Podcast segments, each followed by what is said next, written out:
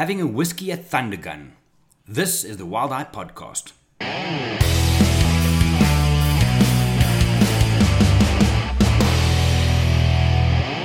Hey everybody, my name is Gerry. I'm from Wild Eye, and this is episode 324 of the podcast. Now, early today, we spent a lot of time at Thundergun Steakhouse, which is one of the oldest steakhouses in Johannesburg.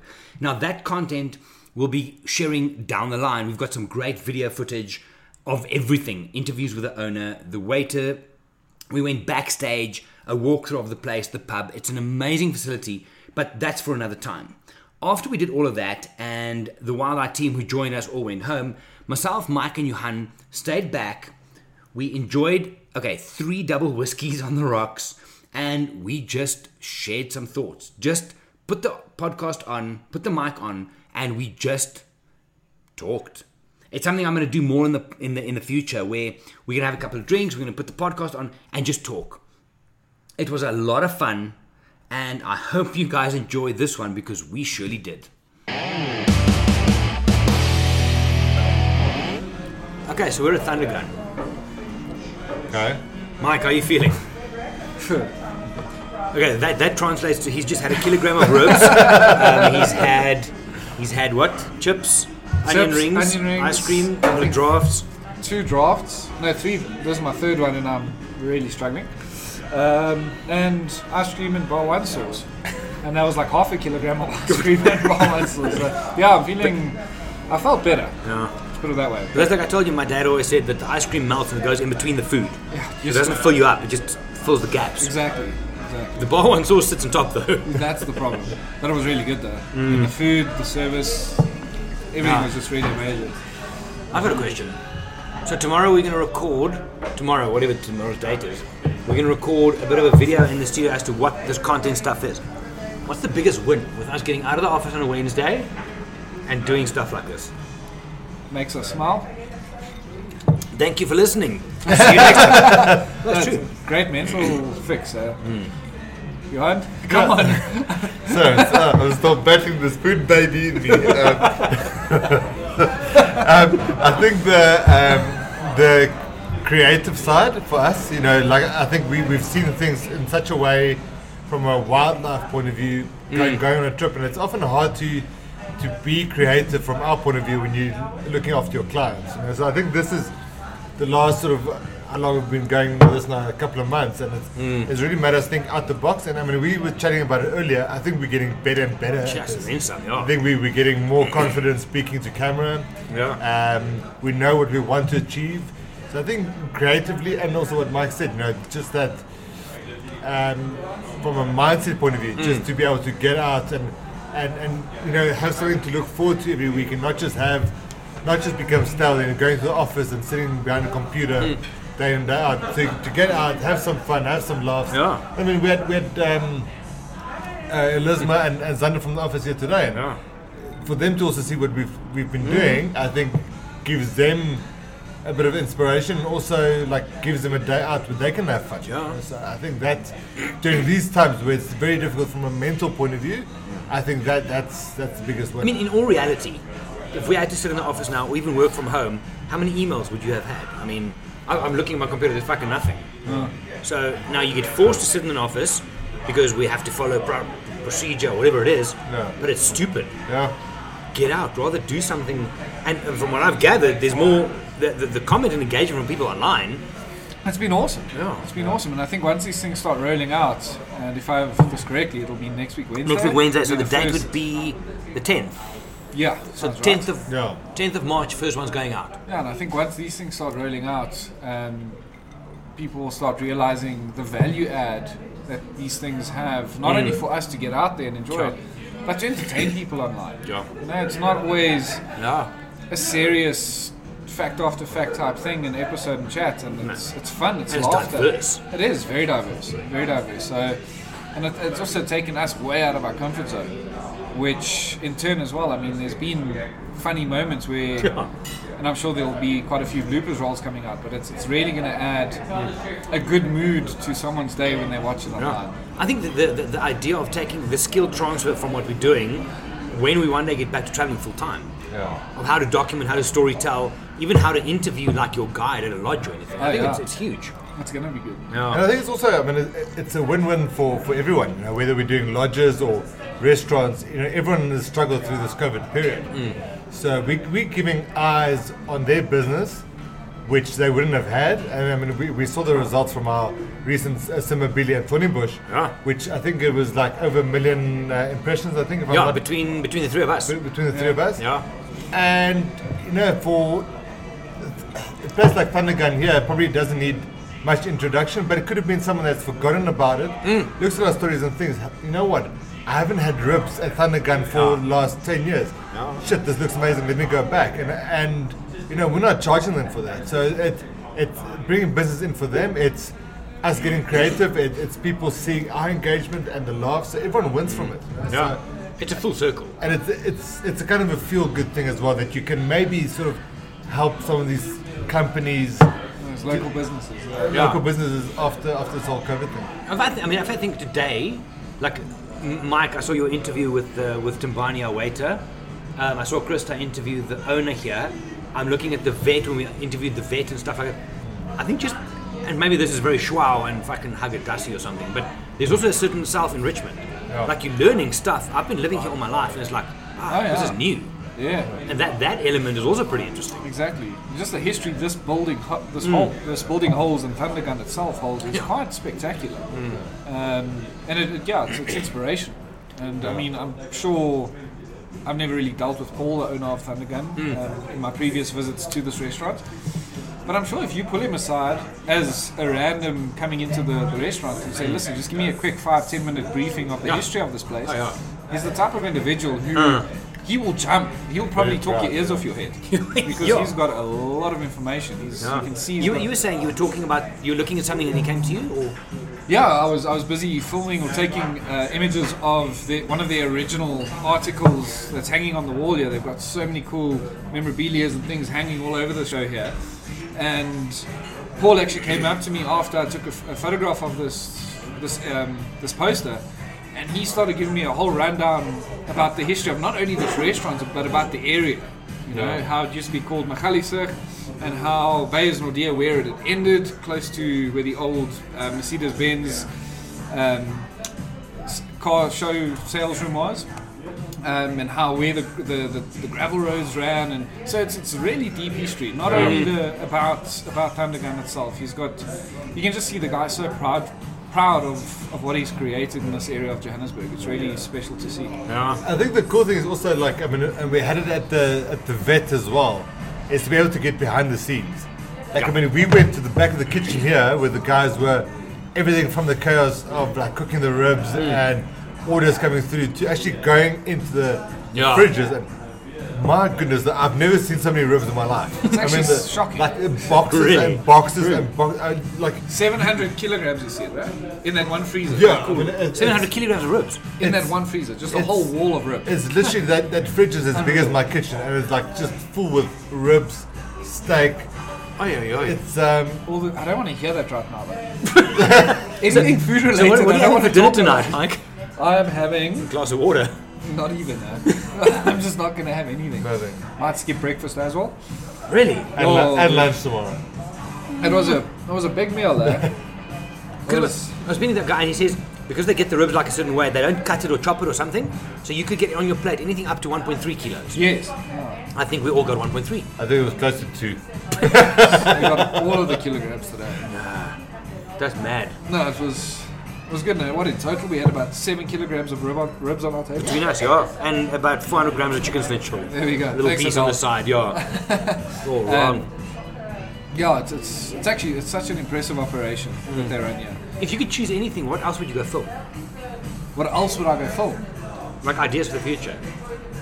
Anything non-food related, right? Mike's, I'm stuck on that. Mike's a bit burnt right now. He's bitter. Bitter. Uh, Johan, you answer that one. Mi- Mike's busy digesting. I'd, I'd really like to get like a, a feel good thing, but also something I think that our clients can experience when they come to Johannesburg. You know, so I think uh, some of the cultural stuff I think would be really cool. We, we're talking about Soweto and, Yeah. and even like some of the street photography. Mike, I know you did it not too long ago. Yeah. But I think something like that would be really, really cool, and I think it's something that, you You know, I was, I was actually chatting to, to Linda yesterday um, about, you know, people haven't photographed for so long that now all of a sudden you go on a safari to, say, to Masai Mara, for example. You almost need like a two or three day introduction. Like a warm-up. Like a warm up before you go on that Yeah. safari. And, you know, even if it's something like in the street or like arty or landscape, whatever it might be, just to get that sort of muscle memory Yeah. back again. I think I'm really excited. I saw what what, uh, what Mike did on that street photography thing he went on with was it Ryan Quirk. Yeah. There some sick images. and, yeah. and that looks insane. So I think that for me would would be something really cool, and then something like a, a feel good factor. I think would be would be hmm. really nice to try and you know make a bit of a difference. And also again, you know, for a lot of these local artists or street photographers to try and get a bit of business hmm. their way as well and help them through these, these These tough tough times. times. I mean, like you said, giving back in a way. It's like when Ryan Quirk and I did the the street photography thing. It wasn't just like okay, we're wandering into the streets, shooting and photographing. It's so Ryan works. He's high up in Pick n Pay, which for our international listeners is a big food chain. Um, and well, not food. Well, yeah, you can call it a food chain or It's almost, shopping. it's almost like a Duane Reade or a Convenience Whole store. Foods type thing. okay. Yeah. Um, and so he's high up there. So what he had done is he got like tons of rolls, polony, cheese, jam, peanut butter, syrup, ah. and we like made tons of sandwiches. And we every like when we were walking around with our gear in hand, particularly in Soweto, Yeah. kids would come running and they, you know, we'd greet them, we'd say, "How you doing? Have some fun. Are you guys hungry? Yes. Give them some food." Yeah. And in a way, yes, we there kind of. In, if we may call it intruding and invading their space, taking photographs of things, um, but yet again, it's more acceptable because Yeah. we're giving back. We're feeding these kids. Yeah. Because a lot of these areas we visited, you, you find and you see people who are they got nothing. Yeah. You know, and like a sandwich a day to them is Yeah. it's a major treat. So Like, I think the important thing, I don't know you did that, yeah, but this is the point though, because there are, two, and this goes for charity, feel good, conservation. A lot of people do that in order to get attention, so that, oh, Johan, you're such a mm. nice guy for doing that. Mm. It's something that almost, and I mean, I know at at Wild Eye we've done some conservation things, we don't mention it, Yeah. because it's not the point. Yeah. It's for the people who, who are on the receiving end, like the kids you gave those them, things to. yeah. It's about them. If you now go and use it to market and say, oh, look how good I am, Exactly. you're missing the point. you're defeating them. Yeah, Yeah, for sure. That's really cool. Yeah, so that was really a, a cool and very moving experience. It mm. really is humbling. Um, and it's again, it's it's flipping tiring. It's a long day. You're on your feet all the time, and but yeah, it's that really does fuel the creative juices. So I'd be, I'd definitely be keen to join you guys shooting the city. Yeah. What would you like to do, eventually? I don't know. Um, my dad gave me the number of a wildlife vet he used to work with. So we've done a vet, which the episodes will still come out, but a normal vet. But wildlife vet, I'm supposing, would be like cows and horses and I don't know, Donkeys or whatever. goats or fucking Until wildebeest. he, until he calls and says, "Listen, we need to go dart a, a lion. Yeah. Let's do this." So if we can just plan that, please. Um, but it's it's almost I think the stuff that I'm keen on is to get behind, like you've mentioned, behind the scenes. Like even a restaurant that I've been I've been coming to this place where we're sitting now for the last thirty fucking some years. Yeah. Um, the vet, I've been taking my dog's lessons forever, and you, you go behind the curtain. And it, it, to me, it's almost like anything where we can get behind the curtain, Yes. tell the real story because there's a lot of fake You want to see the unseen. Yeah. marketing is fake. The, the stuff we see online is fake. And just to get that real story, that's I think that's where this was going for me. No, and I mean, you're speaking about real story behind the scene. It's like none of what we did here today could have been scripted. Now, obviously, what we wanted to film and achieve out of this, yes, there was Yeah, an yeah, yeah. idea, but we literally we called Paul, the owner of Thundergun, at like what two o'clock yesterday afternoon. Yes. So Yeah. listen, this is what we want to do. He said, "Sure, come in." Yeah, and we were great. in here to, at twelve today. Yeah. So everything that they spoke about, shared with us, showed us, it was all raw. All. Yeah, was yeah, yeah. really the They didn't know what we're going to ask them No, or what we're going to do. Yeah. nothing. They just knew we coming. Yeah. Um, and yeah, it's, it's really eye opening. It's a special special thing to be a part of. Yeah. And I think this is also like an eye opener for us for, for the lodges as well. I mean, we've all worked at lodges.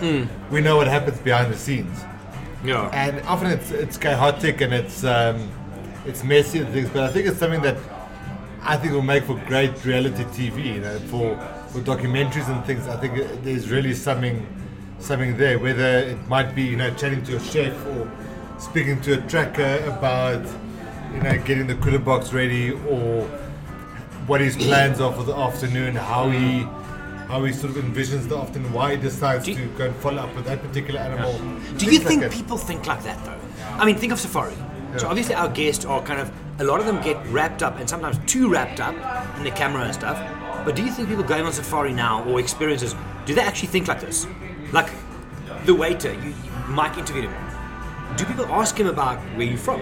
We found out he was radio what? Yeah, he was a presenter on 91 point something. Yeah. Yeah. But but do they ask people like the tracker? You're going to spend between I don't know three and fifteen days with the person. People don't ask.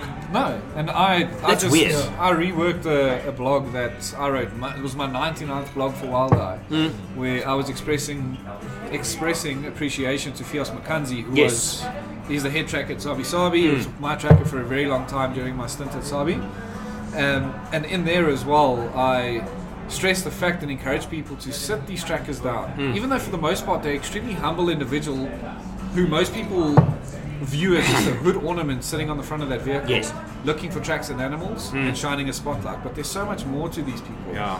And if you take, it's like our, our team in the Mara. Yeah. If you take Dixon or Tenke or or someone by the hand and say, listen, I need you for five minutes, Mm. walk them to the riverbed or banks of the river and ask them a question. Yeah. Dig into their mind. You will be blown away Yeah. by the answers that you would receive from them. Yeah. I mean, Fios, he's been guiding there or tracking there for over 25 years. Christ alive. This guy's got stories that you would never even think thought of. Yeah. Experiences that you couldn't even dream of. So if you can dig into their, their memory bank, it's But it's but it's also for them. It's also like a respect thing. You almost have to earn it. You can't sort of just like, delve in. You, Yeah. you can't sort of just arrive and like okay, cool. Tell me. But, but I think because that because they put up this wall. yeah. I'm getting a phone call from ABSA Vehicle Insurance again. Piss off, I'm not interested. um, Maybe they want to join the podcast. yeah, put him on call. Hello. Um, it's you, you say they've got to earn respect. A lot of people come there and they'll engage with the tracker at a drink stop, almost like a waiter or a servant. Yeah. And then they try and like ask uh, in, in that environment. They try and ask a question. Oh, so where you from? How long you been here? And I think the guys have a bit of a, a front up. You have to get past that. Be real and open with it. But that, that means you have to actually, from your own part, you have to get a bit more humble and go to them. Exactly. Because they see people day by day by day, and they've got this wall up. Go behind that wall, it's golden. And that's also like often like one of the things that I have against a lot of the cultural shooting that they do online. You know, Ethiopia has been marketed as, as a big thing for that. You know, mm. it's often it feels, and I think you can almost see it in images where it's it's kind of like arrive, stand bang, there, bang. pose, when a photograph you, boom, boom, boom. Whereas Yeah. It's not like a day of like just building those relationships, No. getting their trust, and then you, I think, then you get a more Yeah. a natural image as well. You know, once you get that trust from the local people. Yeah. And I mean, I, I haven't done those those cultural shoots. I'm not sure how. You said Ryan is very good, and he obviously knows a lot Approaching of people, those. yeah. He obviously knows a lot of those people It's in those communities. It's I tough, it's difficult. It's very difficult shooting, but it's also it's very awkward knowing that, particularly because when you do cityscapes and stuff, you're shooting with wide. I was carrying a 1635, Yeah.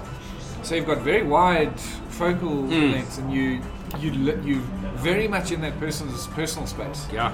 You know, with Dixon and like the guys in our Mara camp, when we photograph them, they're like our brothers, they're family. Yeah. We can get they don't mind if you shove a camera right up against their nose. You know, they just They know what it's about and they Exactly. respect us because of how we do it. exactly, and it's also because we respect them. Yeah. Um, but yeah, going to a random person in the street. I mean, if you look at like Lee Jeffries, who I don't know if you see his work Yes. online, he's got phenomenal work, and he's he did an episode of how he.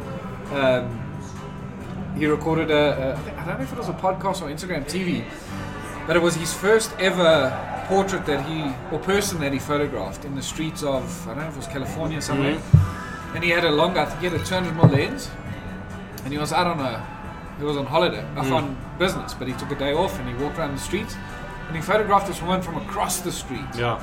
and she noticed it. Like paparazzi style. yeah, yeah, and she noticed him, and she lost her shit. Yeah.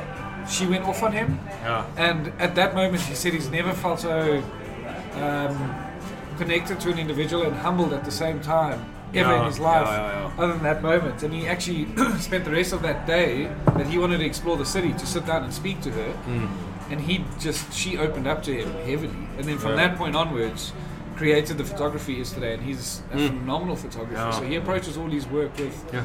Major respect, but it's, it's Like people photography is interesting. eh? yeah, I mean, things like that could happen. I mean, I could approach a guy and say, listen, you look amazing, give him the whole spiel and say, I'd love to photograph you. And he could say, sure, for the most part, they were very open about it. but he could lose it and Yeah. like, s- freak out. They might get offended. Exactly. Yeah. Um, so yeah, it's it's, uh, it's not the easiest thing And I think the, the, the difficult thing is once you put a camera in someone's face, their behavior changes. I mean, how do you feel? You walk on the street, Yeah. and someone suddenly can I take a picture? It's like, uh, it's, it's awkward. Yeah, but even like, I mean, we all know each other pretty well. As soon as you put that camera in my face, Mm. there's a part of me that changes. Hundred percent. There- There, there's, it might be 2%, but there's a part of me, Yeah. and that's why I'm like. And I've, Mike. Mike's just like giving up on his He beer. can't give up. Yeah, he's, he's tapping out. Eh?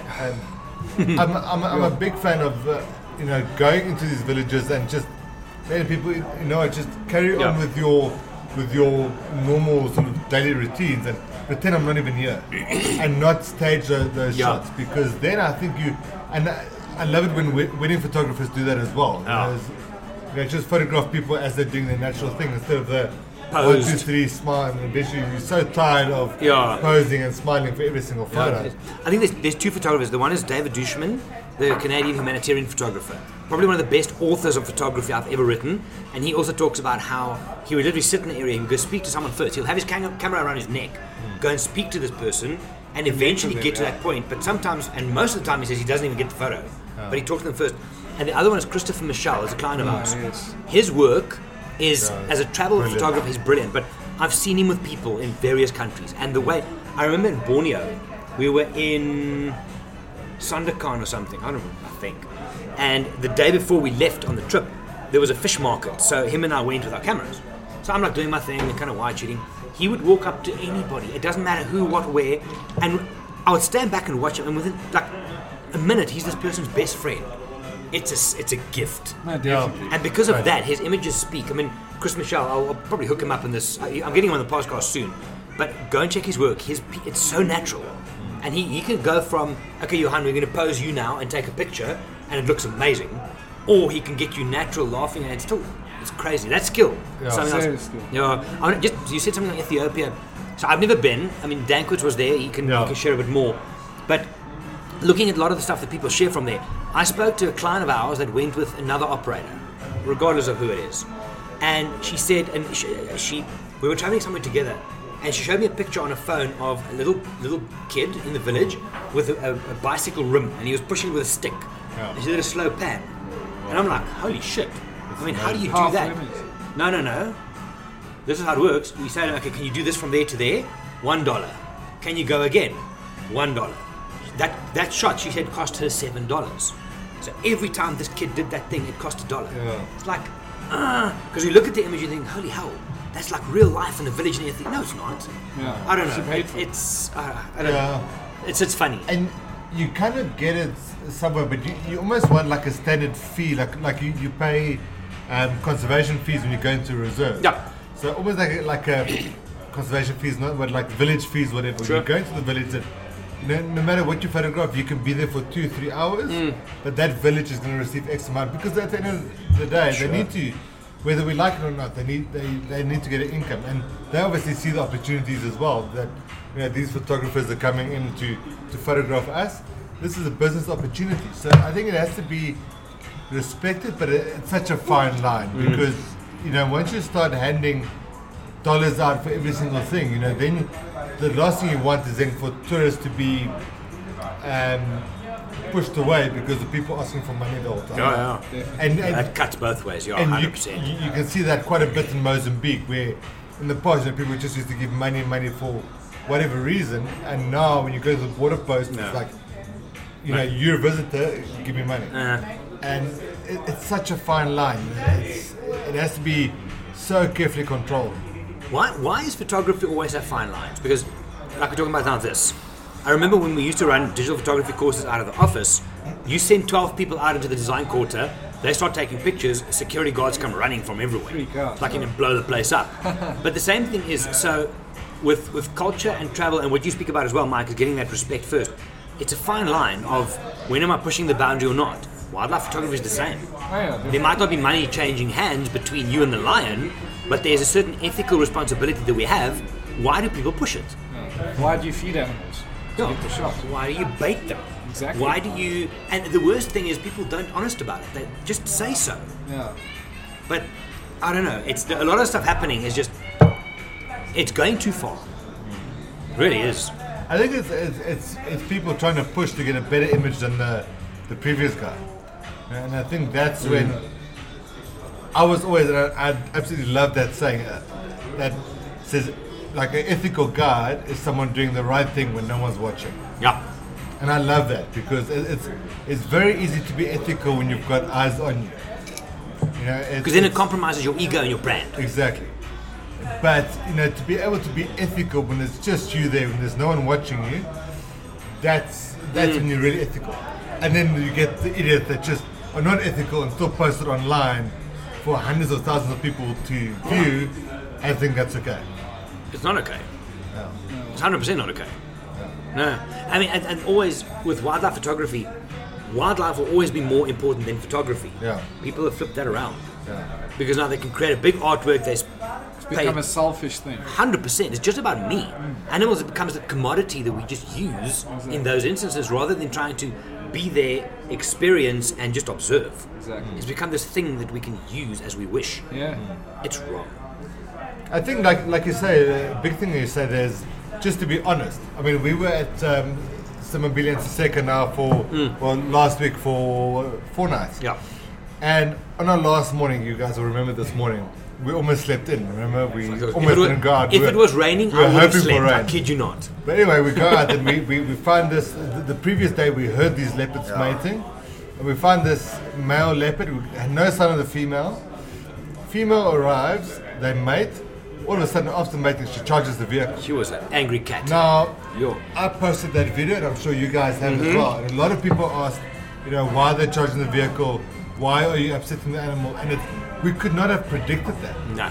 She literally, I mean, the, the male was as calm as anything. He was chilling there, very relaxed. I mean, we were, I don't know, 10, 15 meters away from him. Mm. Yeah. The female came out. And that was only what 20 minutes later when she came out. Yeah, Yeah. Only two minutes later, like, we didn't know where she was. She came out, they mated, and suddenly, after she mated, she just, like, Lost it. Yeah. But whatever that male said or did, like obviously didn't impress her that much. But she, she, she- she came out there, guns blazing, and I can I can see why people can react to that on social media. But I think it's important to, in your narrative, to explain it off the bat, mm. to say, you know what, this is not ideal. We don't want to get that reaction. But we could not have predicted this. We literally came in, and in the video, you can actually hear us saying, "Okay, we're going to make a strategic exit Yeah. and, and let To it be." Grant, Grant, who was our guide, to his credit, he said, and then when we left, he also told the next vehicle. Yeah. No, the, the Be male's careful. cool, but she's bad. Not bad. happy. No. I have to share those things. no. I think it's, yeah, just being honest with with the audience. I think that, that's the about- biggest thing. It's about education. Yeah. We, I think we hit this nail on the head quite hard when we did the uh, YouTube comments Q and A. Yes. Wildlife Q and A. What was it? Three weeks ago. Yeah. Uh, two weeks ago. Um, and yeah, it's just again, I'd encourage everyone to before they pull a rabbit out of the hat and make a big hoo-ha out of it, Mm. rather just get in touch with if it's Johan's video or Gerry's or Ask. mine. Ask the question. Instead of going on a full-on rant on comments, which Yeah. is okay because it's good for algorithms, so you can do that as well if you want. Yeah, just save, save the image as well, please. Yes, um, and share it with all your friends. Yes. Mm. but yeah, just ask a simple question. And it's just like well, I'm not. We all come from a guiding background. Yeah. So lying about certain things or about all things in nature is not part of us. We here to share true and authentic wildlife experience with our guests. So if you ask us a question, may it be on safari with us or online, we're going to give you a truthful You might answer. not like the answer. You might not like the answer sometimes. Oh yeah. We, we don't even like the answer No, sometimes. but, but it is what it is. That's it. Yeah. Yeah. No. But also, like, we're also human. you know, we also make mistakes and sometimes make the wrong call because, for whatever reason. you know, So we're not not saying that we're 100% correct, but th- there's there, there, there's breaking rules, and then there's like being totally unethical. Look, If that, if that makes sense. Bra- rules you can often break, like uh, who said, without knowing. We went in with a leopard. I've been in elephant sightings where I had to do th- when I was still guiding. Yeah. We had to do things to get out of a situation because you can predict that. Yeah. Some things happen, or you go walking with guests and you bump into lions. You might have to do things to get out of the situation which you wouldn't go in wanting to do. But to go into a situation knowingly, I'm going to photograph, I don't know, a fox, and I'm going to throw food for them because then it's going to make my job easier. Yeah. I'm going to get better images, and then That's the fox a get killed. Yeah. That's not cool. That's no go. No, I, I think the education thing is a problem though, because especially with social media, it was about four years ago, five years ago. I was doing a presentation in New York to a marketing company. So we did this marketing tr- show, and there was an auditorium, monster marketing advertising company, and they had a little auditorium. So it must have sat about 200 people. So I did, I think it was Africa to the Arctic, where I kind of take destination and talk through this. Da, da, da. But that morning, as I went from my hotel to the venue, there was on TV, this is in Manhattan, a, a, a television ad about elephant conservation. And they said that for one dollar a day you can save an African elephant and blah blah blah blah. Massive campaign, beautiful graphics, visuals, and at the end donate to elephants.org and one dollar a day. So I'm like, a bit weird. So anyway, so I get to this presentation. I say, okay, guys, before we start, I saw this ad this morning about this elephant, save an elephant for one dollar a day, and this was when our rhino poaching here was 2016, 17 somewhere. Rocketing. Yeah. How many of you, and this is 200 people who work in marketing and advertising internationally, they're not stupid people. Hmm. They should be connected to what's happening in the world based on what they do. And I'm like, okay, how many of you saw this elephant ad? Yeah, yeah, yeah, no, see it every day. Cool. How many of you are aware of the rhino poaching issue in Africa? Two people in that entire auditorium put their hands up. That's sad. So I'm like, whoa, because that was relevant at the time. And at the time, and this might sound harsh, we have enough elephants. Hmm. Like some areas have too many elephants. Hmm. But but the, the, the story, some person told a story online and it got fire, and one person became the poster boy, and and that became the elephant now. But the real issues you cannot get if you're not here or speaking to someone that's here. Yeah. You can't. You Can't do it. No, absolutely. I don't know. Yeah, nog a whiskey, Johan. Yeah. Where, Yeah. What did you guys enjoy about being back in the bush? I don't know, if, like, about you guys. Mike, you were in Kenya recently, but this So I'm out of this one. You just didn't digest over there. Yeah. Mark I think says- I've, I've inherited Johan's food baby. Mike's just milking his food, food baby at the moment. um, but I mean, this is the first time I- I've been in the bush since our toilet trip last year, August. Yeah. So that yeah, so that's Jeez, that's five, five, six months. Also, just I mean, just to clarify to people, Svalbard is not the same bush as what we're talking about. no, no, no. It's no. a very different ecosystem. Yeah, I mean, we, we went to Sabi Sabi. How you looking great? I'll get the waiter. We went to Okay, Sabi yeah, maybe Sabi. just two more of these unless you want one. Okay. Cool, What thanks. it, James? Uh, Jameson's double on the rocks, thank you. We went to Sabi Sabi, I think in June, July, something, something like that. Oh yes, But uh, when I, again, when I was chatting to Linda last night, I said to her, it's amazing how you just sort of absorb everything. For me, it was like I would wake up half an hour earlier than Yeah, yeah. I normally would. Yeah. I'd stay up half an hour later than what I normally would. just suck it I'll in. just suck it in, and you, you kind of want you kind of want time just to stand still Mm. and just you know no matter what what you see, it could be a squirrel, it could be a mongoose, it could be a leopard Yeah, the, the, the sound, uh, it's, it's almost like your senses get heightened. You, you. You're paying attention to every sound, every smell. it does switch you on. And, and, and that's where, like, for me, I'm super excited for the Mara season this year. Because I think if you haven't been to the Mara yet, if, if you haven't booked yet, I think this is going to be the best year to go because I think our staff are going to be super ma- motivated. They're They haven't had guests for over a year. They're, they're going to be be they're going to be blowing the socks off it, and I think people going ooh, are going to be are going to be really there to absorb every single moment, Mm. every single minute, Definitely. Um, and, I just and really make the most of it. I just stepped into this conversation after ordering another round, um, and all I heard was that the staff are going to be super amped and motivated. Hmm. And I've got no doubt I back you 100% there because I, with my recent trip to Kenya, got to spend time with both Sammy and Jimmy. Hmm. Sammy in, in, in the Mara and then Jimmy in Samburu and Lewa. Yeah. And these, I've never seen them so Something, there's something different. There is. Yeah. There is. And the positivity that's just Yeah. it's exploding out of them Yeah. is really something I'm very excited Yeah. about as well and looking forward to. I think it's going to be a phenomenal season. What did, what did you enjoy most about I just think, being back? you know what? I think it's something that when we have guests with us, it's a very different kettle of fish. And then when, when you have guests, and we, spoke earlier when Lisma and them were here, was like people sleeping on the vehicle, which Lisma does, and talk, talking about kind of driving back some days in the Mara where you've had a great morning. The guests are all now chill because they know you're going back. They've had a massive sighting, and they kind of start chilling down. Yeah. And then you'd sit in the front, and you're also like, you just kind of, like almost exhale. Hmm. And it's difficult with guests to get those moments where you're driving in the bush, and you sit back and you just switch off from everything, and you think to yourself, "This is pretty cool." Yeah. And what what we have now at, at Saseka and Simbambili is there was more opportunity to do that. Yeah. But even if it was the same amount of time, I think the the, the, the value or the the gravity of those moments was bigger Yeah. Yeah. because I haven't had it for so long. Yeah. So I, I think it's those quiet moments, and the same as you. I would in the evening get to my room, I would open all the windows, everything, so I can hear outside. Yeah. But I think it's it's, it's that appreciation for.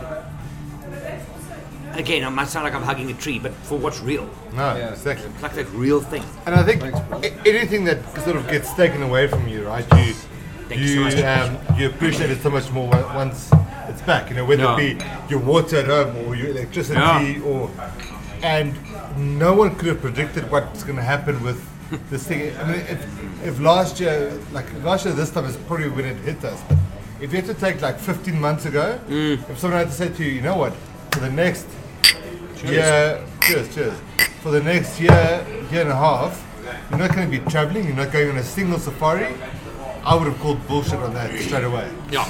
And, it's, And I'm sure you did. Yeah, well, I did. When it yeah. I Three remember, weeks, it's not that bad. Yeah, whatever, Three-week man. Lockdown. I remember when it a year happened. later. I was pumped for a three week lockdown, but different discussion. I remember when it happened. and I spoke to some friends in the in the industry, and I said, you know what, like I could do with three weeks, maybe even a few months, as long as we can do the Mara in July. Yeah. yeah. And that is like, holy hell, we couldn't even be like further from the No, truth. you couldn't think of that. Um, so I really think that everyone that you know, whether you work in the, in the industry, if you're a guest, Yeah. everyone's gonna like enjoy it so much more. Oh, yeah. And, and I, I truly hope people are gonna look after it so much better than, Yeah. than what we have in the past. Because uh, and also again, it, it sounds like I'm a bunny hugger and things, but I, I think places like the Mara and things, it has been abused. Yeah. And I'm hoping like this sort of absence from from a tourism point of view will get hopefully get rid of the riffraff and have like the people that really matter go in Do, and run do, safari. do you think there's people that have never thought about safari that went into lockdown, now suddenly they've got nothing better to do, they go into Instagram, they search shit, and now suddenly they want to go on a safari?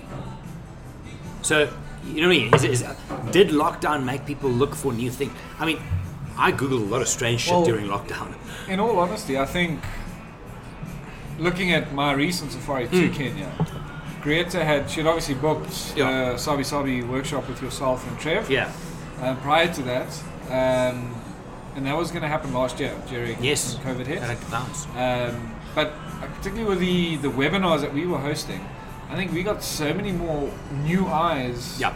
on us due to that service that we that we provide. Um, so I definitely, I, I'm trying to think back to engagements I've had with people online, and I, I can't say that I've had someone per se that had never done safari and I all of a sudden want to. Yeah. Um, but I do believe that there are those people out there because of what we had experienced with our webinars. Yeah. I definitely do believe that. I think I, I think it's also maybe brought people that who've been thinking about going on safari, Hmm. but have cancelled because you know I can do it next year and Yeah. I'll, I'll save up. To now think, you know what? I've wasted. I've lost two years. Hmm. You know, what if another thing comes up? I've got to do it now. I think that mind shift change has definitely been uh, definitely been in there. And I mean, we- we're in contact with people on, on a weekly basis that want to go on safari Yeah. like tomorrow, but just cannot commit because of uncertainty with lockdowns and things. But as far as I know, you know, I think UK, US are talking about May, June, which for us is, is perfect. good, You know, yeah. that's For that's that when season, our yeah. prime prime season starts. Yeah. And I, I really, I cannot wait because I think um, Mike's dancing his food baby away. Yeah. Trying to think of any possible way I to hope get rid this ambient sound can actually pick up the song. I, it's a good tune. Crocodile Rock, Elton John. there we go. Keep going, Johan. You're doing. But yeah, I, I can't, I can't wait to to see people's reactions. Um, first timers and people that have that are coming back on safari again. I, sp- I, I did a podcast a little while ago with Brendan Byrne, and he was telling his story of flying from I think Auckland to LA, and he was he was one of two people on a international flight, That's crazy. And he he paid for an emergency seat, and it's like fuck, the whole plane's empty, and they made him sit there. Oh, no So ways. Yeah, and then when they took off, one of the air hostess persons had to come and sit next to him because of whatever. Operating and the then made, door. yeah, yeah, and they made him move back, and then afterwards he moved back to his seat. So I'm just I'm bit of a curious. hack. Yeah, but you, you said that the, the flights from Joburg Nairobi was packed It's chockers block, eh? both ways. both ways. That's insane. On And the you way have to there wear and your back. mask the whole time for The four hours. whole time. Yeah, the Except funny when thing eat. is, you have to social distance when you're boarding the plane Yes. and when you're waiting at the gates, right? But then they cra- cram you in a freaking fish tin full of sardines. and then secondly, wear your mask at all times. Yeah. But then you have a meal and everyone has their mask still for 15 minutes. Yeah. I'm like, what the hell? What's the point?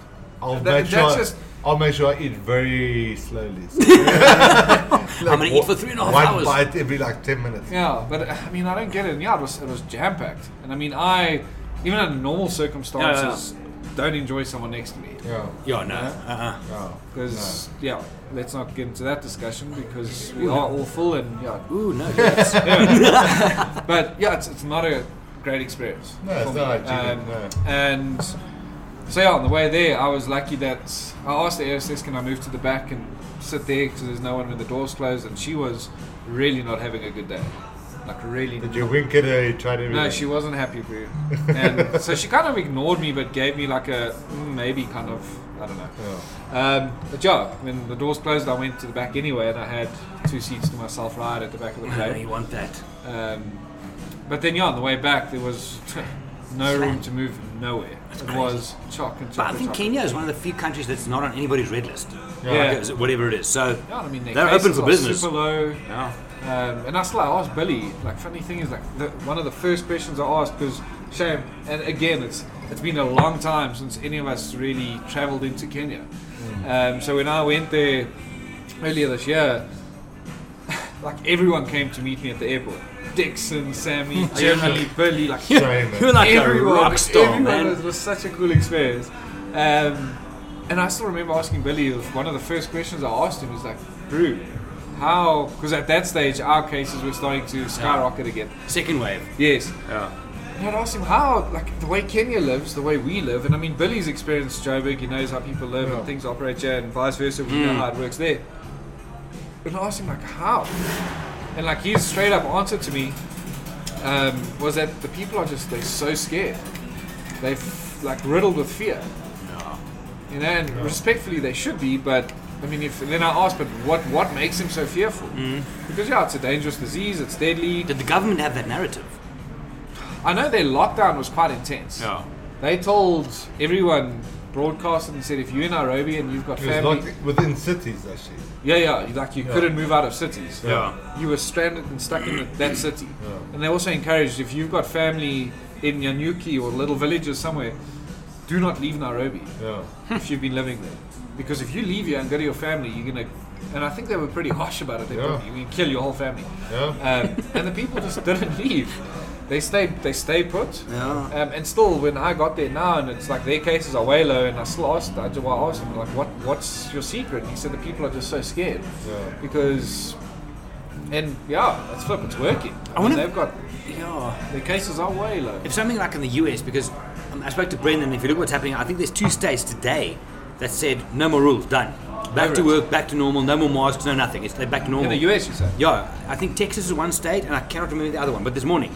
Jeez. And then, so you got that, and you got people living in bigger cities who are shitting themselves, Mm-hmm. who are basically self-isolating, even though they don't have to, and just locking themselves up. So you, you've got this this extreme. Yeah. Like, how are you gonna fix I this? I don't know. Yeah. How and where? I suppose, like, I mean, again, the conversation I had last night is the positive for me is, you know, there are positive talks going out. There are Mm. talks of vaccinations now. I know even in South Africa they've started with the health workers. I think, I think they did sixteen thousand, if I'm not mistaken. Do you think we're going to be vaccinated by the end of this year, the three of us? Hundred Negative. percent. We have to make. We have to. We'll have to find a doctor somewhere. Can we pay someone? Nothing that turn around on the table can't sort out. If, if you're a doctor listening to this, Yeah. looking for business, Gerry and let us Wild Eye, know. zero, zero. Um, look, I, I'd like to hope so. I think the the last thing that we want to get you is, you know, what happens now? if Vaccinations are are rolled out with all the countries. Are they going to take the testing away and say, listen, if you have the if you have the vaccinations, you're fine to travel. But then what happens if 90% of our clients can then travel all over the world, but we don't have it, we can't travel with them. Mm-hmm. That's that's. I'm sure we can. We'll, we'll get a doctor somewhere. It, it, it's, Wink, it's, it's wink. all these yeah, yeah, Johan at Wild Out today. Yeah. It, it's all these what ifs. Yeah. What if they lift this? What if we get it? What if? And there's just so many. What if there's a third wave? Yeah, What fourth, ifs? fifth, yeah. Yeah. And that's, I think to me, this whole, like the lack of travel was horrible. It wasn't, it wasn't fun at all. Uh, but there were so many valuable lessons that I pulled out of 2020. I mean, there's a lot that I had discovered or rediscovered about myself during last year. Hundred percent. So it was an important year for I think a lot of people. Did you struggle during lockdown? I went fucking dark. bro. Well, in all honesty, I think the first five weeks were, were great. I was at my mom's place, so it was my course all the time. So mom food. Oh, you had mom's food, yeah, nice. So that helped um, because I knew if I had, I'm in a little fishton here in Randburg. Sure. So if I was stranded in that for five weeks, no. I would have been pitch black. No, it was yeah, would- dark times, been bad. man, it was dark. Um, but in all honesty, I only found closer to the end of last year and beginning of this year where I've been. There's been a bit of Yeah. dipping in Did you? negativity. I, I was speaking to Dangote about that exact same thing, and, and I had a chat with him one day. So some Fridays, not all Fridays, we have one or two gins at the office, or seven or eight. It's depending on the day. but we spoke to Dangote as well, and he said, and I think a lot of people made this mistake. It's that thing of, okay, 2020 is almost done. Thank God, tomorrow's the first of January. What do you think is going to happen? It's just going to flip. Yeah. But but Andrew said that he, in the back of his mind, even though he knew it's not right, he went into the new year thinking, okay, we're back to normal. I'm going to travel. I'm going to da da da da. And that false expectation suddenly blows up in your face. Oh yeah. And he had a tough time with that. No, I think a lot of people struggle with that. Yeah. But I, I knew, I even I like sat myself down and I'd asked what, spoke to myself about it. Yeah, so maybe I was Dark G, speaking to myself. Nice. But no, I, in my mind, I had to role play it because, I mean, it won't just change overnight like that. So you have to, I, I definitely prepared myself for the worst going into 2021. Absolutely. And Yeah. knowing that things are still going to be tough and it's still going to be challenging. Yeah. But I think what got me through it, particularly what got me through last year and what kept me kind of fired up and positive was not only the way Wild Eye and the team stood together, but mm. like the content we were creating, the things we were doing, like these podcasts, the webinars, the like when we eventually started those Wednesday shoots like mm. we did today. It's that positivity really got I think a lot of us through. It's, it's almost like a sense of purpose. definitely. Because when you're sitting at your home, you can do all the Zoom meetings. Fuck, I'm tired of Zoom meetings. Christ alive. But you can do all the Zoom meetings you want, but it doesn't feel like you. When we started doing those things, and like you say, the webinars where you're speaking and someone's saying, thanks, Mike, I think that sense of purpose is a big deal. Oh, it definitely is. Massively. It definitely is. I mean, I I watched a sermon a while back about the purpose of work, Yeah. And the main thing they doubled down on is because it provides a sense of purpose. Yeah. If you don't have a sense of purpose, No. what's the point of living? You know, this is getting really, really deep. What is the point of living? More whiskey. All the whiskey. But what is the purpose of living without Yeah. purpose?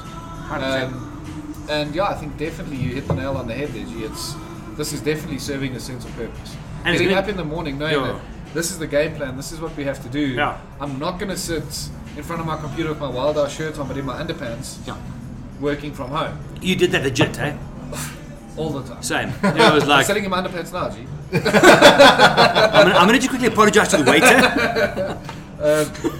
But it's it's but it's true though. Mm-hmm. Knowing that okay, I'm gonna get up this morning, I'm gonna have a shower, brush my teeth, make myself look presentable, and head out and do a normal working day Yeah. out there. Knowing that I'm not gonna be sitting at home. yeah. There's yeah, there's a real drive and there's something to accomplish, which I think really got me. It's, I think it's small victories. Definitely. And and it's like Johan I think mentioned earlier, is like with not having travelled now, you take the little and the small things when you're out on safari for granted. Ah, yeah. And like you just men- mentioned there now, Yeah. it's the little victories. Yeah. And now we're realizing that it's those everyday small things that we accomplish or the little compliments we get Ah. online, whatever it may be, that we so often used to just overlook. because we were striving for And you take it for granted. exactly for bigger things. Now you start realizing, well, flip, the big, the small, they all, um, Mean something. yeah, they definitely mean something. So I'm wondering. I I read an interesting psychological paper because I do that in my spare time, apparently, about about the, the, the psychological impact of COVID on a global population. Okay. And in this thing, they had it broken down like normal population. I think we're normal, normal. Then people who already had mental um, challenges as such. Then children. Then the aged. Then this and that. It's a disaster. really, And I don't think the impact of what we've lived through and are living through. like to read that. Jeez. I'll find a few. But I don't think we even half understand what's happened. Not even close. Because we're so caught up in day to day. I mean, and I was saying to John a couple of days ago, like, you guys want to tell me we go to market like three months from now. I said, we don't know what's happening tomorrow. Yeah. So we're going step by step. You're aiming in a direction, but you're taking baby steps because the direction might change. If you're running, you're going to miss the plot. so Oh, let's just keep time, on yeah. plodding along. You gotta stay with the times. wasted Yeah. energy. Um, Mm. Yeah, it's true what you're saying. I mean, I've like you'd asked me if I, the, was I affected during COVID. And I, I don't think anyone on this planet can say no, I wasn't. Yeah. There's Mm. no way. Everyone has been affected some way or another. Yeah, I saw a stat. I think because China was the first one that went into lockdown, or whatever. And then when their lockdown r- raised, their divorce rate skyrocketed by something like fifty-seven percent or something. Uh, really, Like you can only spend so much time with one person for that long. Fifty-seven percent divorce rate. particularly in China, everyone's like But on it- top of each other. Yeah, It tests every single thing about you, you know, your relationship, your sense of humor. sense of humor, your trust, and I'm, I'm very much on um, on your side. Like, like I mean, last year I thought like, you know, I thought I'm mentally I'm quite strong and I've got Get through this. got my shit more or less together Yeah. and know wh- where I want to go. But I can't put my thumb on whatever the reason. But this year, like the last three months, has been harder for me than the Yeah. whole of last year. Yeah. Um, Do you For- think it's for- compound effect of last year adding up that you're realizing it now, or I think so. I, I think the, the the biggest thing for me is like I'm I'm very much sort of no, I won't say organized, but I'm very much sort of target and date driven. If someone had to say to me, you know what, on the fourth of April, 2025, COVID will stop. That's fine. I can mentally Then I know. Mentally, I can then prepare myself. Okay, Fight cool. towards that. That's gonna go. Yeah. Then you know, last year we got to like level one, around about October. I like think that, it was. yeah. Level one, I thought, okay, cool. You know, we all fine. Spirits lifted, yeah. And then December we went on holiday, and teenagers got pissed and like had like massive parties. Yeah. Next minute, like everyone comes back to the cities and like Yeah. numbers go through the roof, and then you're back to like close the beaches, close the alcohol, Yeah, we- level three? here we go again. What, You level just- four, wasn't it? Was it? And then at level, level four. four. Yeah. level four, and- Yeah. And, Yeah. and, and for me, that is like, holy shit, we've just gone like four steps backwards now. We've done Freedom so well nothing. from Yeah. like March to October. Now you're going t- steps back. Now at least we're back to level one again. I'm just hoping that we don't make the same mistakes. I was I about to don't- ask, do you think we're going back up again? In all my- reality. so, so I, I, I, I don't think so. I don't think so because of the, the, the vaccinations. I think people are more careful now. Hmm. I don't think people will go to those rages. There's also not many. The organisers big of public those holidays. rage things. I don't know how that got approved. So How for- that happened? For people international, a rage is basically all the matrics that the final year of high school, at the end of the year, they all go down, and there's these organisers of it. It's called Rage, eh? Yeah. Rage. And it's a week long event where you buy a ticket, you get, I don't know, sex, drugs, rock and roll for the whole Everything. week, parties of All of it. thousand people. Those organisers should be shot. Yeah, straight. Definitely. That's pathetic. I, I don't think it will go up. I mean, there, there are some school holidays coming up, but like generally the, that March, April, even like if you look further down the year, the July and October holidays is not really a big holiday for like getting away. You know, no one's really going to the beaches Yeah. during that July period. I'll be back in a second. Cool. Um, I think the interesting thing is like I always thought that the winter period might be a time for it to to peak again, but then you have also some people that say that you know winter, summer. I mean, our peak came in like December. Yeah, but- it doesn't- But summer. It doesn't seem like it's it's linking to the seasons. Yeah. Uh, and I mean, then they come out with saying spend the next amount of time in the sun or put your clothing or whatever in the sunlight so that the heat can kill the virus. And yeah, more recent studies apparently say that, well, it doesn't really make a difference. Yeah. Like you said, our second peak came in the, in the middle of our summer. No, It was a scorching hot summer for us. Yeah. Um, so yeah, I don't see it making a, a big difference there. Much of a difference. Yeah, um, but you're saying that you you don't think that we'll go back into a hard lockdown and people will be more cautious about it. But I mean, just going out. I went to Hartbeespoort Dam now recently on what's today Wednesday, so three four days ago Sunday. Yeah. Met a friend in Pretoria on the bike, and we rode through to Hartbeespoort Dam, and we decided, well, I didn't even think of calling to order a table or book Yeah. a seat or whatever. And we got to a place called Upper Deck, which Yes, is like yeah, they play live music on Sundays. Yes, it's a really cool vibe. Get there, and this, like for a bike, you can a motorcycle you can usually find parking pretty easily. Mm. We struggle to find parking on our motorcycles. Really? Um, get to the the entrance at the gate to head in. And they say, oh, it's about a 30 to 40 minute waiting list. So my friend Oki, he's like this, not really that patient. So he was like, screw this shit, we're not sitting here. we're going to another place. So we tried French Toast, which is short Yes. drive from there. Cool little quaint place, feels like you're sitting in the middle of France. Did, did no, you, I didn't do you it. didn't do it with us. No, no, no. That's one of the first episodes we did of the Wednesday content. Okay, wait, wait. like I went to French, pee. What about miss? French, French toast. Yes. That was one of the first Friday, uh, Wednesday We content did- things. yes. Because we did that after head You know, off. Yeah, we did yes. hen ups on that one day. Yeah. French Yeah, toast you went there for some reason. No, I was. I don't know if I was filming somewhere else with someone. Yeah. Because I remember we did two tour Yeah. stages. Yeah. Um, but yeah, so we went there and ended up that that was going to be between 45 minutes to an hour's wait. Oh wow. So For we what? did Wait for what? the table. And Did you do that?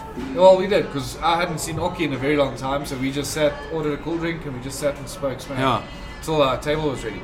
Because like we saw on the the thought of Johan saying that he doesn't know if we're go- going to a Oh, hard back. lockdown. Okay, yeah, yeah. Do you think we'll go? Excuse me, but I mean, looking at how busy Hartbeespoort Dam was, Yeah, yes, people are gutful. eh? They're over. yeah. It's, it's places are getting busier and jam packed, and but it might know. just be restriction lifted syndrome, if I may call it that. You just created something.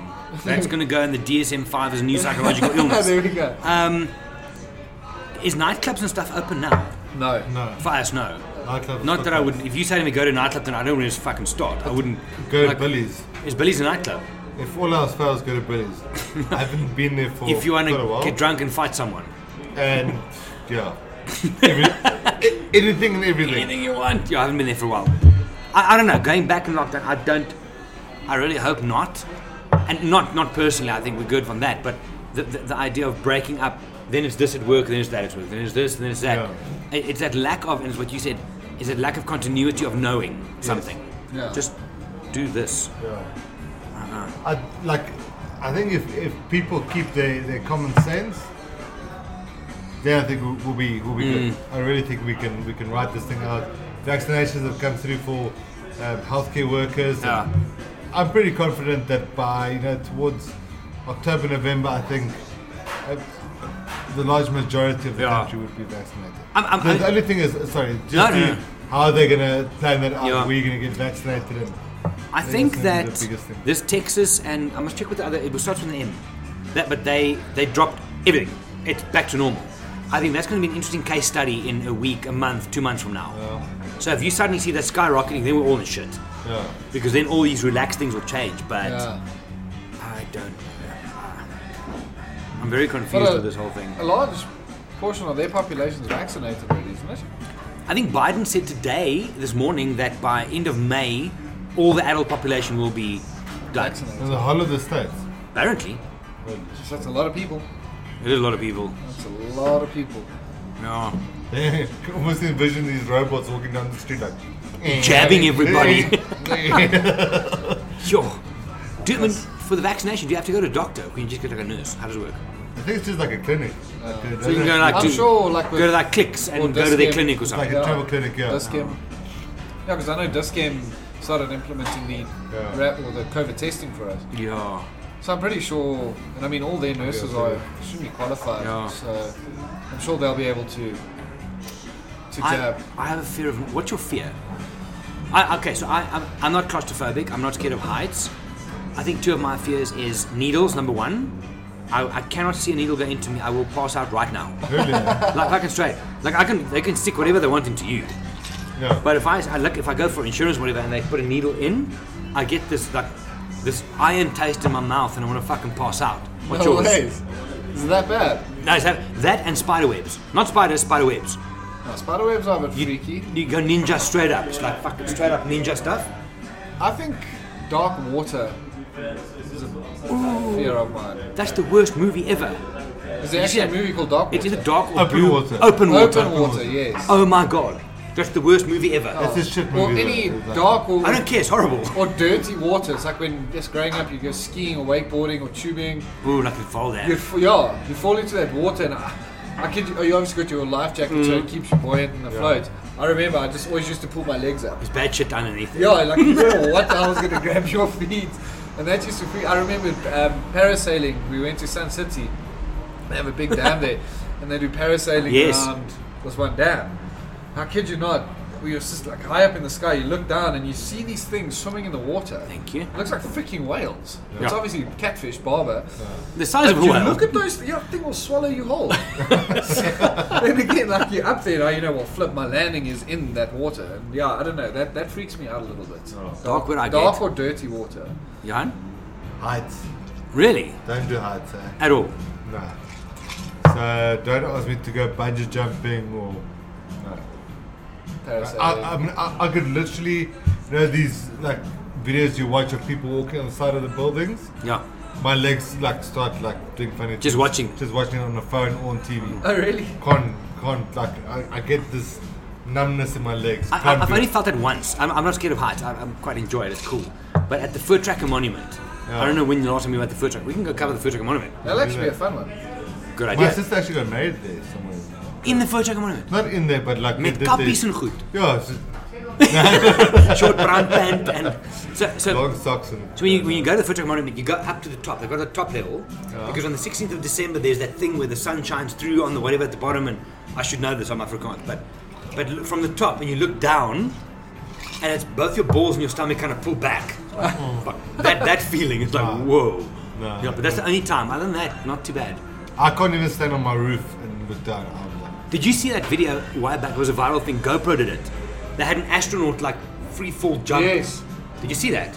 we took it through his parachute down. No, no, no. no. So th- it's this guy's in space, yeah. Yeah. And he got like a thing, and it was it a bungee or just free fall? What was it? No, free I fall. think it was a free fall. Yeah. and he's in space on this little capsule. It was a GoPro thing. Yeah. And this guy from the top, see Earth down there. You don't see land, you see Earth. There's like, the, the thing. the. Yeah. And this oak jumps and he just falls. No, Yeah. no. We did. Like- your hand just turned like a pale shade of grey. I watched a, a thing. Um, I think it was last night or early this morning. But also, guys up in a up in a plane, and this guy. So there's like two or three guys with their parachutes. This guy, one guy takes his parachute off, Why? and because he said like these guys will catch him. These guys in the parachutes will then catch him and then Help him land help him down. So he jumps off out of this plane Without a parachute. without a parachute, nothing. I can top that though. free, free falls, Mm-hmm. and eventually, like it happened that these guys caught him, connected him, and landed. But that I will have a heart attack Really? four times before I even get. you must go check, do some research online. There's one where a guy did a parachute-less free fall and landing with no parachute.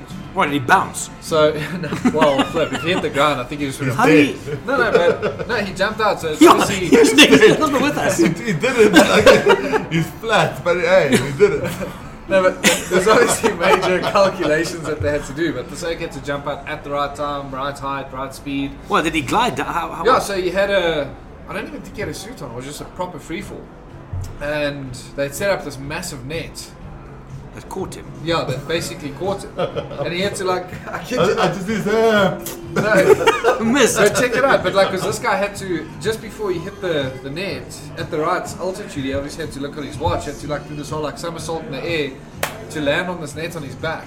But it was, like, a, not a super tight net because, like, he hit the Fucking he'll bounce back up to 10,000 feet. straight back up in the air. But it was a very loose fitted net, so it, li- and it was Is there a video of this shit? Yeah, go check it online. And when this guy hits the net, you can see him like fall in his velocity, obviously. And like just before he hits the ground, he like kind of comes back up. And he he landed safely a free fall jump with no parachute. Why did he do that? He wanted to be cool, suppose he or he's just mental. yeah, Maybe chicks dig it. I don't know. I don't know that, but yeah. But I mean, anything. I would love to skydive, but No, I've also never done that. yes, I have to. I would. I'm gonna do it one day. Yeah. If Maybe we you- should film that. Let's do it. You'll just But have Johan has to do it with us. If you were meant to fly, you would have been born with wings and feathers, and we're not meant to be up there. You're not buying into this, huh? All this We'll stuff we'll give you there, enough tequila and you'll bungee with us. Straight. A couple of tequilas, you're good to You're go. gonna have to give me like a few bottles. But Just knock me out completely with a bit of M99 or something, and then Just throw you off. just throw me off. Jeez. I think that'll be like my problem going onto the edge of a bungee. I would. I know myself. I will struggle to jump. It'll be like one, two. No, Okay, it's wait, not. wait, wait, wait, Yo, wait. whoa, whoa, whoa, whoa. No And way. that'll happen like 400 times before I jump off. Check this queue adding up behind Yeah, Mike. people Everybody are gonna waiting. get so bleak. So it's- you'll have to push me. I I'll tell jump. you uh, like a funny story. So a few years ago, we were at Vic Falls, and one of my mates wanted to go jump. I said, "Listen, I'll I'll walk across the bridge. I'm not gonna jump.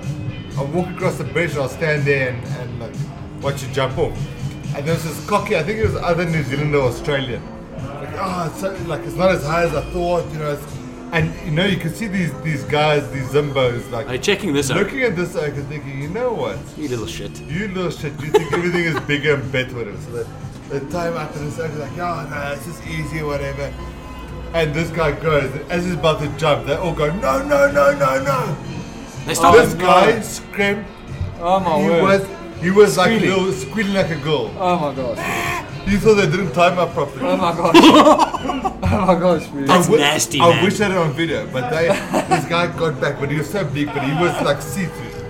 Yes, that's and funny. they like they all laughing between them, all the Zimba oaks, and like just Having like, a laugh. don't be don't be cocky when you approach the. Don't the be that guy. Don't That be guy. that guy. Yeah. Those You've seen that pranks where um, it's like I think it's like us- the one I saw was a bachelor's, where they prank the guy. You're gonna go bungeeing for your bachelor's, Yeah. and they blindfold him. They put on all the gear around the ankles, straps, harnesses, safety harness, like the whole bang shoots. But he's blindfolded throughout this whole thing, Now that's already enough to and stop. they put him on. Like, Put him on like a little ledge, probably as high as this table. Not that high. and then they put a few mattresses, and like they have these guys hanging like three, two, one, match it. And they push him, and you hear the sex just going close, "Rah!" and he's like, ah! it's just like lights. It's like what the hell has just happened? That's not That- funny, That's man. evil. That eh? must screw your Dude, mind. that is evil. You're expecting this like, what's it, Proper four, five second free fall.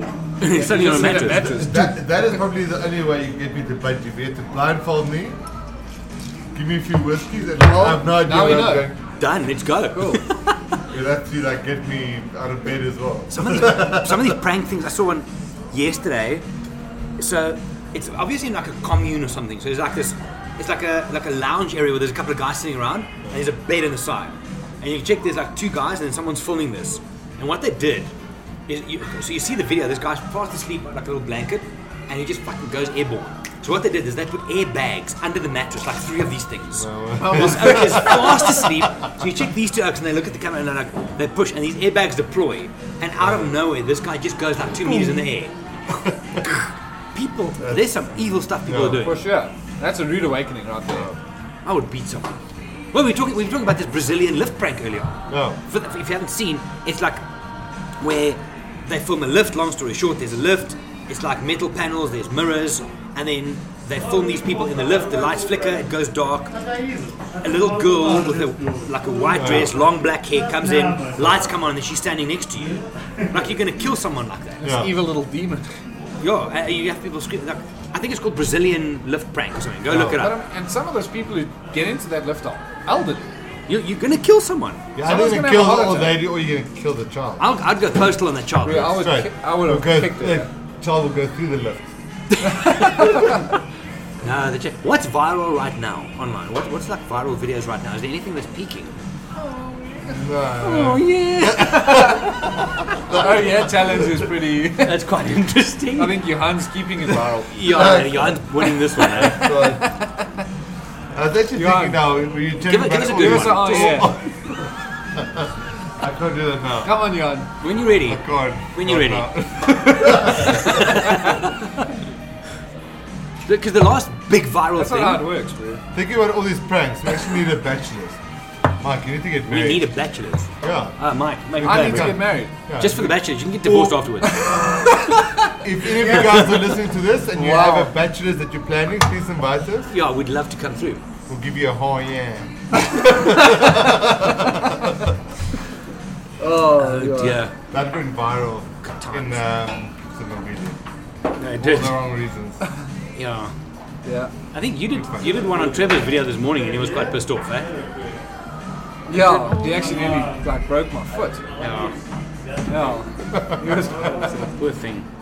Yeah. But there's there's nothing like viral because there's always these things about it. There's a great white shark and someone swims and the shark's behind them, shit like that. There's nothing. No, I actually don't think there has been Not anything. that I've seen.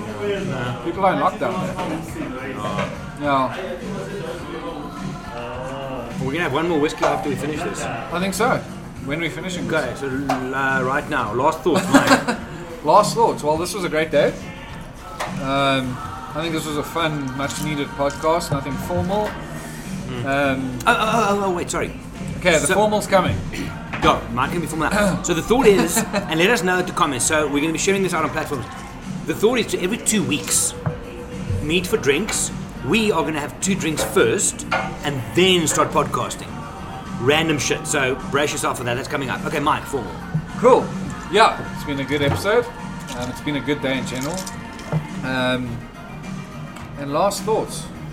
Yeah, I think people should just remain as positive as possible. Um, I mean, I chatted to Johnny yesterday about bookings, uh, safari bookings, um, and potential leads for travels. And I mean, people are wanting to get out, wanting to travel, and the world's slowly getting back to normality in a way uh, with the rollout of the vaccine. So I think, yeah, just stay positive, um, keep dreaming, keep planning, and yeah, I mean, we always here to answer any questions you have. So feel free, Johan.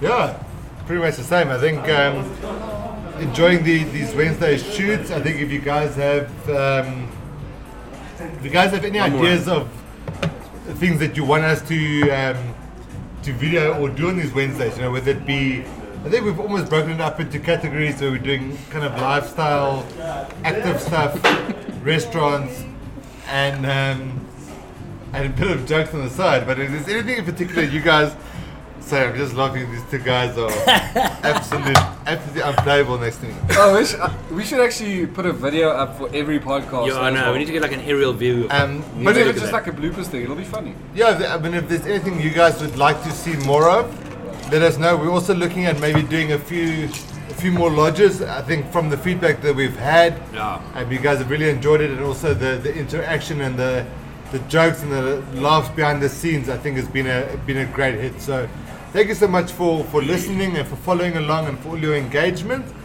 It will definitely keep on um, doing this every week and sending it through your way.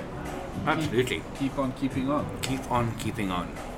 Yeah, I think, I mean, the one thing that's been cool is during this time we've doubled down on content. Um, I think we've stepped out of comfort zone a little bit for us. I think it's made some people very nervous, but I think it's the best thing we could have done. So we're going to keep doing that. We're going to be, keep on sharing on social, on video, on audio, written word, the whole bunch. But like as as Johan said, um, if you have any questions, get in touch. And it doesn't even have to be just about wildlife and photography anymore. Open it up, anything. I mean, where we get our tattoos. I mean, anything, literally. So, um, oh, well, let's do the formal finish. If you need to get hold of me, social media, Gerry van der Walt. Uh, email gerry at wildeye.co.za. Wild with an I. Wild with an I. Go again, Johan. What was that? That's zero zero. Yeah, that was close. Gerry, G E R R Y, at Wild Eye, two words with a hyphen, dot co. Michael is the same, Johan is the same. What's your social, Mike? Uh, Michael Laubscher, L A U B A C H E R. And Johan van Zyl Photography. There it is. So we will see you in the next episode. Thanks for listening. Thanks for lending us your ears. My name is Gerry. My name is Mike. My name is John. We're from Wild Eye. Bye. Cheers. Cheers.